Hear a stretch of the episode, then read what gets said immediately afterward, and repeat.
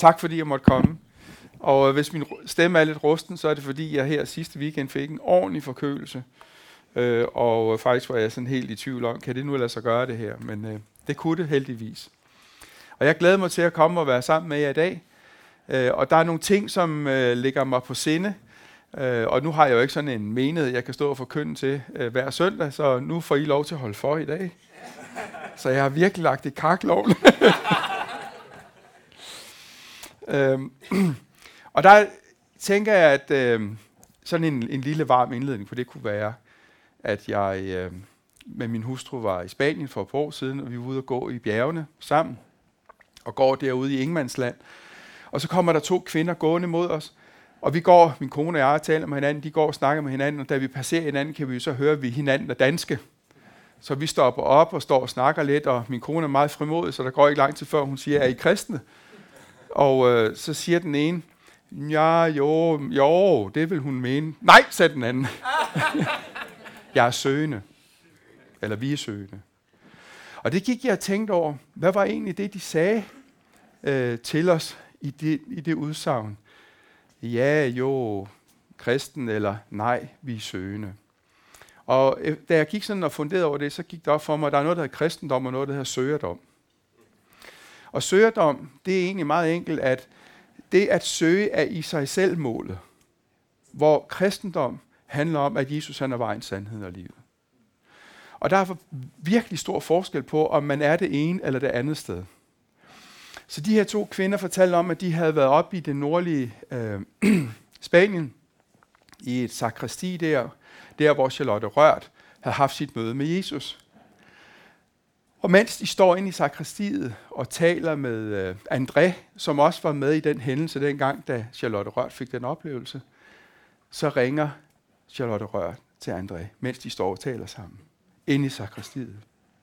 Og det blev for dem den helt store åndelige åbenbaring, og den helt nye store åndelige oplevelse. Og jeg kunne ikke lade være med at gå og tænke på, at den der øh, åbenbaring, den holder som regel så måske en måned, til den er fortalt til alle vennerne. Nu skal I høre, hvad vi oplevede. Og så skal der en ny åbenbaring til. Og det er det, der ligger i søgerdom.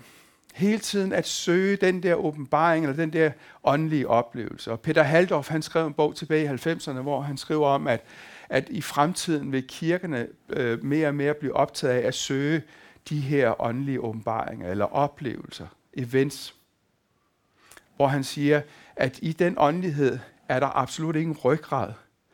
Det er der i troen. Han siger, at troen er i sig selv, i sit væsen, kamp. Kamp mod de lidenskaber og begæringer, som vi alle sammen render rundt med, som har med kroppen at gøre. Og jeg tror, at han dengang egentlig rørte ved noget ganske, ganske vigtigt. Forskellen på åndelighed og krop og hvor vi i Nyt Testamente har en klar, klar, klar forbindelse mellem ånd og krop. Det er ikke adskilt. Så samme øjeblik, at det åndelige og det kropslige bliver adskilt, så bliver det åndelige sværmerisk. Og det, krops, og det kropslige bliver øh, modsat øh, rigid og svært og tungt. Så, så i Ny har vi sådan en helt vidunderlig forståelse af os i Kristus, ånd og krop. Og det er egentlig nok rammen for det, jeg gerne vil dele med jer nu her. Så vi synger en julesalme. Julen har bragt velsignebud. Ordet blev kød og tog bolig blandt os. Og vi så hans herlighed, som den enborn har den for faderen, fuld af noget, fuld af sandhed. Vi så hans herlighed. Og jeg tror, at det er nok det, der er vigtigst for mig at få sagt i, i, øh, her i formiddag, at det at kunne få lov til at se hans herlighed forandrer alt. Peter Haldorf han siger, at alt hæng, alting hænger sammen. Når Gud lægger beslag på et menneskes hjerte, gør han dets krop til et tempel for sin hellige ånd. Når Gud lægger beslag på et menneskes hjerte, gør han dets krop til et tempel for den hellige ånd. Og det, at øh, vi, vi har en krop for det, som tempel for et hellige ånd, det møder vi jo i, i, øh, i 1. Korintherbrev to steder. Første gang i 1. Korintherbrevs 3. kapitel, hvor I står i flertal. I er et tempel for Guds hellige ånd.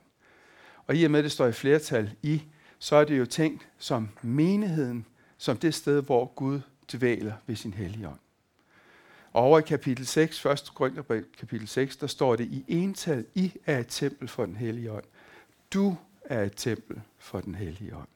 Så nu har vi altså, man kan sige, to sider af, at vi som menighed er bærer, eller øh, det tempel, hvor øh, ånden dvæler, hvor Gud han stiger ned, stiger ned sammen med sit folk, fejrer gudstjeneste, fællesskab, men vi er også hver især hans bærer af hans hellige ånd. Så en fylde, siger en af, af kirkefædrene, Athanasius, han siger, at en fylde af ånden er lige med, at, eller man kan sige, Gud blev menneske, for at menneske skulle blive guddommeligt, siger kirkefaderen Athanasius.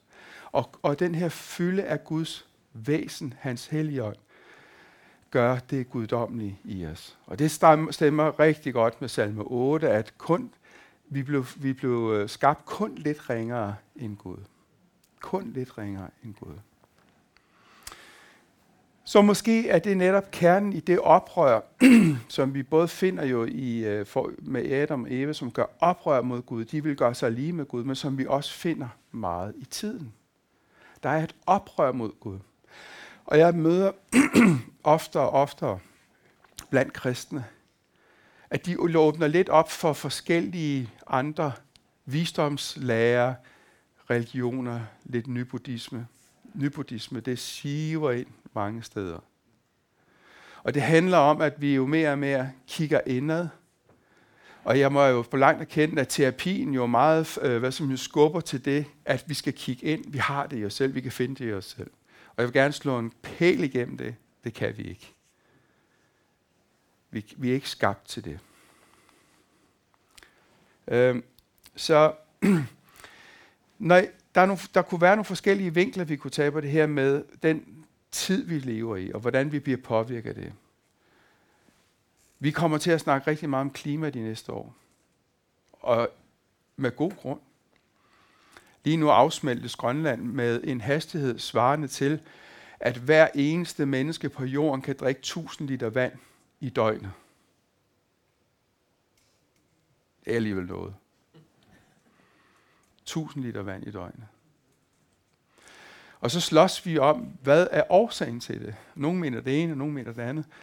Det ændrer ikke ved, at det smelter. Og det kommer til at ændre din og min hverdag i fremtiden. Jeg sad sammen med Ole Skærbæk for øh, snart hvad, 5-7 år siden til en frokost. Og mens vi sidder og snakker, siger Ole Skærbæk pludselig, der venter os svære tider. På det tidspunkt snakker man overhovedet ikke om afsmeltning af is. Og der kommer til at ske en masse ting på grund af det her, de her klimaændringer. Det kunne vi tage en vinkel på. Det kommer jeg ikke ind på her i formiddag. Så kunne der være en anden vinkel på det. Hele det seksuelle, hvordan det ændrer sig i tiden. Det kommer jeg heller ikke ind på. Men jeg vil tage en vinkel på det, som har med køn og krop at gøre, fordi krop er vigtigt. Og øh, de, siden hvad, omkring 70'erne og 80'erne, er der sket en markant ændring i, hvordan vi ser på kroppen. Så den, øh, den, hvad skal man sige, det, der sker i tiden, det er, at vi øh, får ligesom at finde ud af, hvordan vi kan håndtere os i forhold til det at have en krop, så har mennesket nu fundet ud af, at vi har 71, altså forløb 71 forskellige kønsidentiteter. 71. Så når vi mennesker, vi går oprør mod Gud, og vil finde ud af at definere, gøre det selv, så bliver det på den måde, vi gør det. Vi begynder at prøve at definere os ud af det. 71 forskellige kønsidentiteter. En af dem, som virkelig har blæst til den ild, hun hedder Sandra Bem, øh, og hun var øh, professor i psykologi, og havde øh, i mange, mange, mange år, der havde hun sådan en, en fremtrædende ledende rolle i det feministiske miljø. Og hun er en af dem, som begynder for alvor at slå til lyd for, at øh, køn, det er egentlig noget, vi selv definerer og bestemmer. Jeg hørte en amerikansk professor, kvindelig professor, tale med sin søn på fem år, og så siger han, mor, er jeg en dreng? Det siger hun, det ved jeg ikke. Hvad synes du? Jamen, det ved jeg ikke rigtigt. Jo, jeg tror, jeg er en dreng, sagde han. Så sagde mor til ham, så siger vi det indtil videre. Så der er simpelthen en stærk, stærk, stærk bevægelse i vores tid, som gør op med køn. Og vi ser det på forskellige måder, som for eksempel ved, at man i Sverige skal sige hen, man må ikke sige han, hun, øh, og der er meget mere på vej af samme skuffe. Den her kvinde, Sandra Bem, øh, hun døde her i 2014, hun tog sit eget liv. Inden hun nåede det, der har hun fået lov til at påvirke en hel verden, specielt i universitetsmiljøet, for hvordan vi forstår køn. Og øh, så hun har udskrevet, eller hun har skrevet adskillige bøger om området, øh, om hvad køn er, og hvordan køn i virkeligheden er en social konstruktion. Altså vi som fællesskab eller som familie konstruerer det køn, vi har brug for. Og på den måde har hun så været med til at påvirke mange, mange, mange mennesker. Så var der nogle forskere, der satte sig ned og sagde, at der findes nogle teorier om det her, skulle vi ikke tage på at undersøge, om det forholder sig sådan i praksis? Så man satte en meget stor undersøgelse i gang for at finde ud af, hvad foregår der egentlig i praksis her? Og det man fandt ud af, det var, at man altså i empiri ved at undersøge det, og ved at kunne kigge ind i menneskers liv, og kunne skrive ting ned som data eller fakta, så kunne man simpelthen modbevise den ene teori efter den anden. Så det var teorier. Og en mand, der hedder Leonard Sachs, som har sat sig ned og gjort et kæmpe stykke arbejde for at undersøge det her, han siger, at det stort set alene bygger på ideologi. Og det, der er mit ærne med det her i formiddag, det er, at det, der bliver sat op mod Guds væsen, hans lov, hans almægtighed, bliver menneskets ideologi. Menneske sætter ideologi op som modsvar, som et angreb på Guds lov, Guds væsen, hans almægtighed. Og når mennesket gør det, sætter sig op imod Gud. Regin Print, han siger, at mennesket, Regin Print, han var en af de fire Aarhus-teologer, øh, og øh, en af de rigtig kendte af dem, han siger, at mennesket sætter sit eget ønske op som lov, og sin egen ydelse op som evangelium. Selv at vil befale, og selv at vil trøste. Og øh, det sagde han engang, tror jeg, i 50-60'erne. Og er der noget, man kan sige om den måde, vi gør tingene på i dag, så passer det som fod i hose til den definition af synd, at mennesker sætter sit eget ønske op som lov. Så jo flere muligheder vi har, des mere udforsker vi vores øh, måder for at bruge det og udvikle os selv i det, og sætte vores eget ønske op som lov, og vores eget ydelse op som evangelium. Og det går galt. Vi er på vej ind i noget, der går galt. Så UNICEF de lavede en rapport i 2007, hvor de prøvede at kigge på, hvad er egentlig baggrunden for alle de graviditeter, øh, alle aborter øh, uden for ægteskab. Altså i dag regner man med, at cirka 20 procent af alle børn i USA fødes inden for et ægteskab. 40 procent af alle børn fødes med en enlig mor. Og det går rasende stærkt.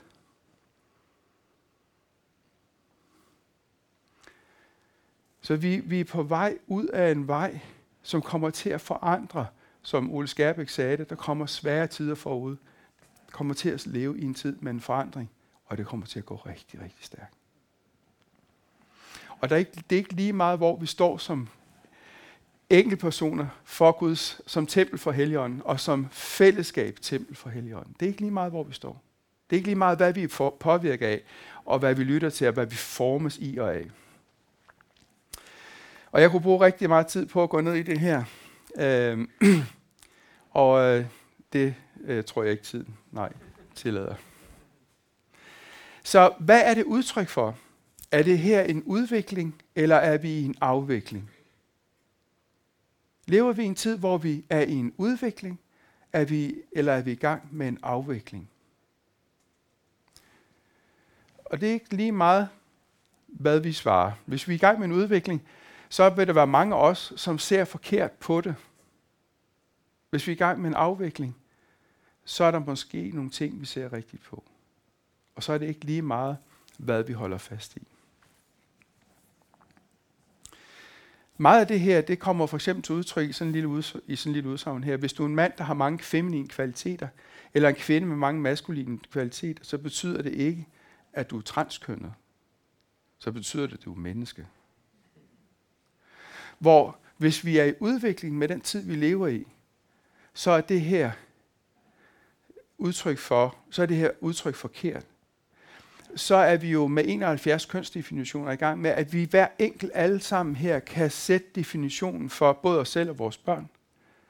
Og således kan man jo i dag se på, øh, hvis man går ind og læser på Rigshospitalets hjemmeside om de her ting, så kan man se, at forældre kommer med børn helt ned til fireårsalderen og vil have dem kønsskiftet. Og for at mennesker kan gå ind og gøre det her, så kan man ikke bare hjælpe og understøtte barnet i dets udvikling. Så er man nødt til at skal tilføre mange forskellige hormoner, store mængder af dem. Man er nødt til at skal til at skære i dem og ændre i dem. Så når mennesker skal, skal ændre på de her ting, så er vi nødt til at gøre nogle ret dramatiske, drastiske ting for at kunne frembringe det. Vi er over i noget med Frankenstein.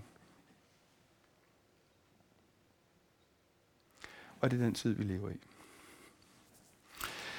Så det her oprør, at mennesket ved selv forsøger sig selv, er jo i bund og grund en tilsidesættelse af Gud i mit liv.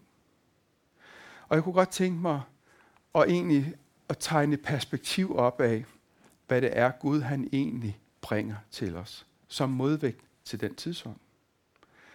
Og jeg tror, vi har ofte så, vi har sunget ordet herlighed nogle gange her i de sange, vi har sunget her i formiddag. Måske var det valgt til formål, men, men ordet herlighed er sådan et ord, vi bare synger. Og jeg ved ikke, om du egentlig har tænkt over, hvor voldsomt det et ord det i virkeligheden er. For eksempel, da man indvidede det første tempel, så kunne præsterne ikke gå ind i templet, fordi Guds herlighed fyldte templet. De var nødt til at stå udenfor og kigge ind på det. De kunne ikke være med i lejen derinde, fordi Guds herlighed fyldte templet. Og øh, det er også interessant egentlig at tænke på Romerbrevet 3.23, hvor Paulus han siger, er der nogen, der kan huske, hvad han siger der? Ah, det kan I. Romerbrevet 3.23. Alle har Ja, alle har synder og mangler Guds herlighed. Hvorfor, hvad er det for en herlighed, vi mangler på grund af synden? Hvor mistede vi den? Jeg tænker egentlig, det kan vi heller ikke nå at gå ned i, men vi, hvis det var sådan, vi går tilbage til 1. Mosebogs 2. kapitel, så står der, Adam og hans kvinde var nøgne, men de skammede sig ikke over det. Og det ord for nøgen, der bliver brugt der på hebraisk, det hedder arom. Henne i kapitel 3 øh, står der, at de så, de var nøgne, og der bruges et ord, der hedder erom. Det er to forskellige hebraiske ord for nøgenhed. Det ene betyder en skamfuld nøgenhed, og det over i kapitel 2 betyder delvis tildækket. Så kan vide, om vi egentlig var iklædt Guds herlighed, beskyttende herlighed, i den oprindelige tilstand, han skabte os til fællesskab med sig i. Jeg ved, om Gud han egentlig iklædt os noget så fantastisk som hans herlighed til at kunne vandre i hans nærhed, være i hans nærhed. Noget kunne faktisk tyde på det. Og hvis nu vi så går hen og ser på, da Moses i, øh, jeg tror det er 2. Mosebog 34, ikke? Der, øh, når der står, at han gik ind i åbenbaringsteltet, så når han kom ud derfra, så, så var han radioaktiv. Han strålede fra sit ansigt, og var nødt til at lægge et slør over sig, for de kunne ikke tåle at se, hvordan han strålede. Og Paulus bekræfter det i 2. Korintherbrev 3.18. At Moses måtte lægge et slør over sit ansigt. For han strålede af Guds herlighed. Der er noget her, jeg tror, der er vigtigt. Så det, at Moses han på den måde blev iklædt Guds herlighed, var jo ikke bare fordi, at han nu var sat til at være leder af det der fællesskab, der Israel. Det var, når han trådte ind i åbenbaringstillet. Eller da han var på bjerget sammen med Gud, så kom han ned og strålede af Guds herlighed. Så hvis nu vi spoler tiden lidt frem og kommer til øh, Matthæus evangeliet, hvor Jesus han er på bjerget, så står der, at han tog Jakob og Peter, øh, Jakob og Peter og Johannes med sig op på bjerget, og da de kommer på bjerget, så står der, at han blev forvandlet for deres øjne. Og de så, hvordan han strålede som solen, hans klæder, hans ansigt. Ordet metamorfo, blive forvandlet, det betyder egentlig at se den indre virkelighed, som allerede er der, men som ikke bare kan ses med det menneskelige øje udefra, sådan lige drejet en lille smule. Det betyder at kunne se det, den indre virkelighed, som allerede er der. Og da de øh, ser hans indre virkelighed, så så de som vi har startet med fra Johannes evangelis første kapitel, de så hans herlighed, som den enborn har den for fader. At alt mens han vandrede sammen med dem, var der en indre herlighed i ham. Så hver gang Jesus han er til stede i alle de livssituationer sammen med sine disciple, hvor han gør under, hvor han taler med dem osv., så ligger det her inde bagved. Han bærer Guds herlighed. Han er Guds herlighed. I Hebræerbrevet der står der, at han er hans væsens afklans. Kristus er Guds væsens afklans. Og det her, det her ord væsen, det finder vi så over i kapitel i Hebræerbrevet 11, hvor der står, at tro og fast tillid. Og det her ord tillid er et samme ord som væsen, hypostasis. At troens væsen, troen er et væsen. Peter Haldorf han siger om den tro, han siger, at troen er, at, øh, at vi træder ud af os selv, ud af, hvor er jegets forskansninger, for at møde den anden, ham som er vejen, sandheden og livet. At jeg træder ud af mig selv, gør mig sårbar, og i mødet med ham møder hans væsens afglans, herligheden. Og der er tre ting, som jeg synes er vigtigt at fremhæve her i forbindelse med, med det her. Og det første, det er, at øh, da Jesus han starter sin tjeneste, han, den her, vi ved jo ikke, om han havde den herlighed før, eller om det er noget, der kommer i og med, at han bliver døbt af ånden. Det ved vi ikke. Det kan vi gætte på. Det gør nok hverken fra eller til. Men vi ved i hvert fald, at det var at ånden som det første led ham ud i ørkenen. Og det, der er tre principper her, som må, er nødt til at være i en kristens liv. Hvis ikke den her tidsånd, den fuldstændig skal besmitte os, opløse os, forandre os, bringe vores fokus forkert, et forkert sted hen, så er der tre ting, der skal være til stede i vores liv. Og ørkenen er det første. Jeg tror simpelthen ikke på, at vi klarer hele livet igennem at leve i overhandlingsbanen. Der må komme tider, hvor det føles som ørkentider. Hvor jeg føler, at øh, det bliver svært, hvor jeg føler, at Gud han er langt væk. Fordi nu begynder Gud at arbejde for at få lov til at få det fulde herredømme over hjertet. Så når Jesus han måtte tage den tid i ørkenen, og mange af hans efterfølgere måtte gøre det samme, tænker jeg, at det nok også ligger os til del. Jeg tænker ikke, at vi skal søge ørkenen. Ånden leder ham mod ørkenen. Men når ørkenen kommer, er det vigtigt at vide, hvad vi vil gøre ved den, eller hvad vi vil gøre i den. Fordi tidens fylde, eller tidens ånd, handler meget om at afbøde enhver form for smerte i tiden. At, at, at realisere alle de muligheder, der er givet mig. Og hver gang, at vi går ud af den vej, så begynder det at få nedslag i den måde, vi behandler vores krop på. Det slår aldrig fejl. Det slår altid ned på noget, der har med kroppen at gøre. At jeg bruger min læge forkert. Det har lige været julefrokosttid her i weekenden. Vi ved ikke, hvor mange, der har været ude og været sin ægtefælde utro, men det er mange. Det er rigtig mange. Så man regner faktisk med, at 40 procent af alle danskere har været deres ægtefælde utro i løbet af året. 40 procent. Hvad andet du møder på gågaden? det, det går ned på noget med kroppen. Grådigheden, som vi ser i, i tiden, har noget at gøre med kroppen.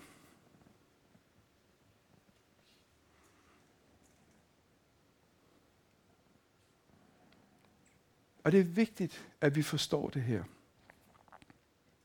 Hvis ikke vi fornemmer, at kroppen har, skal have sine begrænsninger, så har altså det er umægtigt, hvad den kunne ønske sig. Og ørkenen lærer os at forstå eller fornemme, hvor er det i mig, at kroppen har magten. Hvor er det i mig, at noget her må overgives? Hvor er det, jeg må lægge mit liv ned for ham, som vil have hele hjertet som sin helligdom?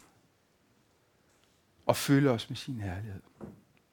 Og Jesus han møder jo tre områder der i ørkenen.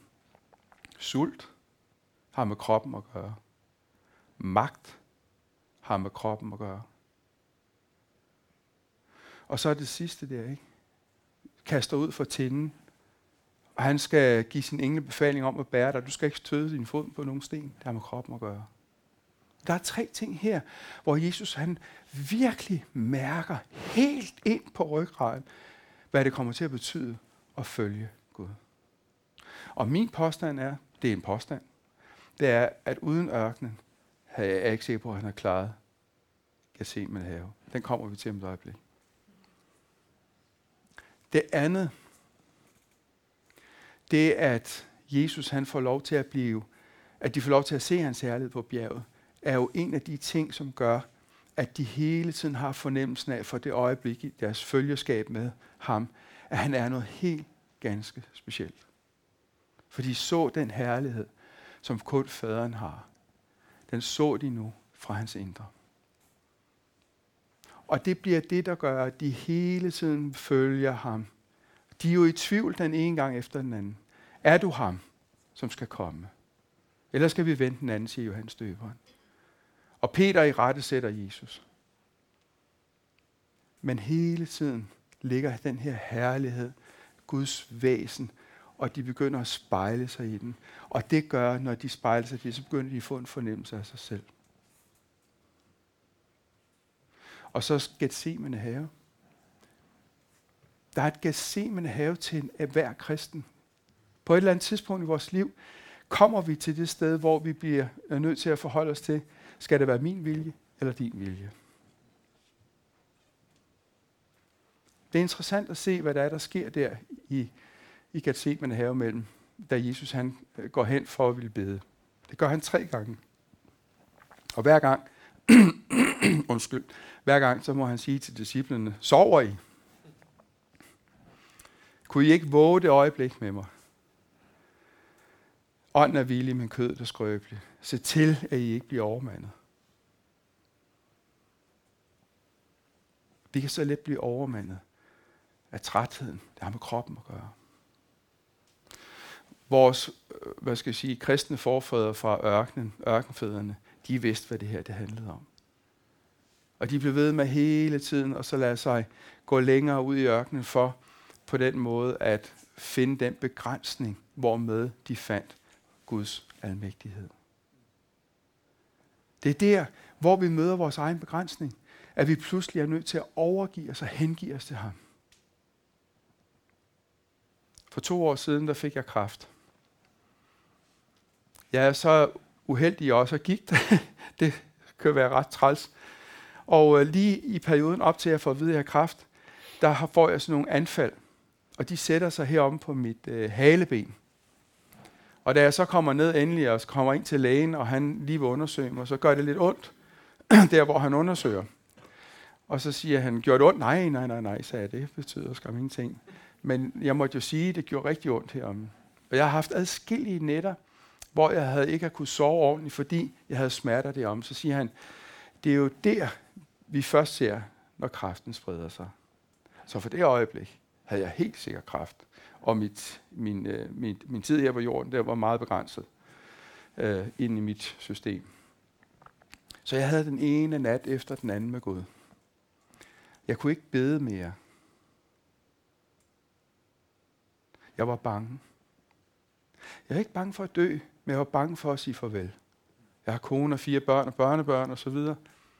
Jeg er bange for at sige farvel. Men så kom Gud til mig og gav mig en lille bitte bøn. Velsignelsen. Så jeg mange gange hver eneste nat, så lå jeg, Herren velsigne mig og bevare mig. Herren lad sit ansigt lyse over mig og være mig nådig. Og Herren løfte sit åsyn på mig og give mig fred. Og så gentog jeg det, og så gentog jeg det, og så gentog jeg det igen og igen. Herren velsigne mig og bevare mig. Vi har to. Der er mange, mange forskellige navne for Gud. Og en af dem, det er El Roi. Herren ser.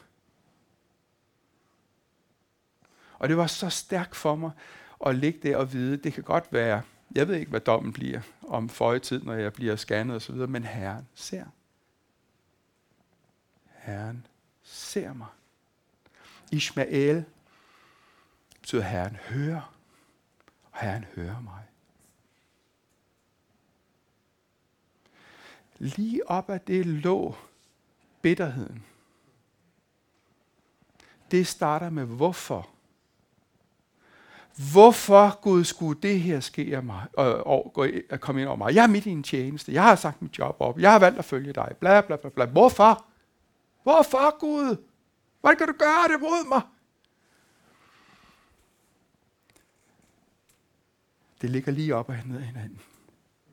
Og herligheden er at få lov til at opleve og mærke og fornemme, at lige midt i det her, hvor at det kan koste mig livet, så er han til stede med sit nærvær. Herrens herlighed.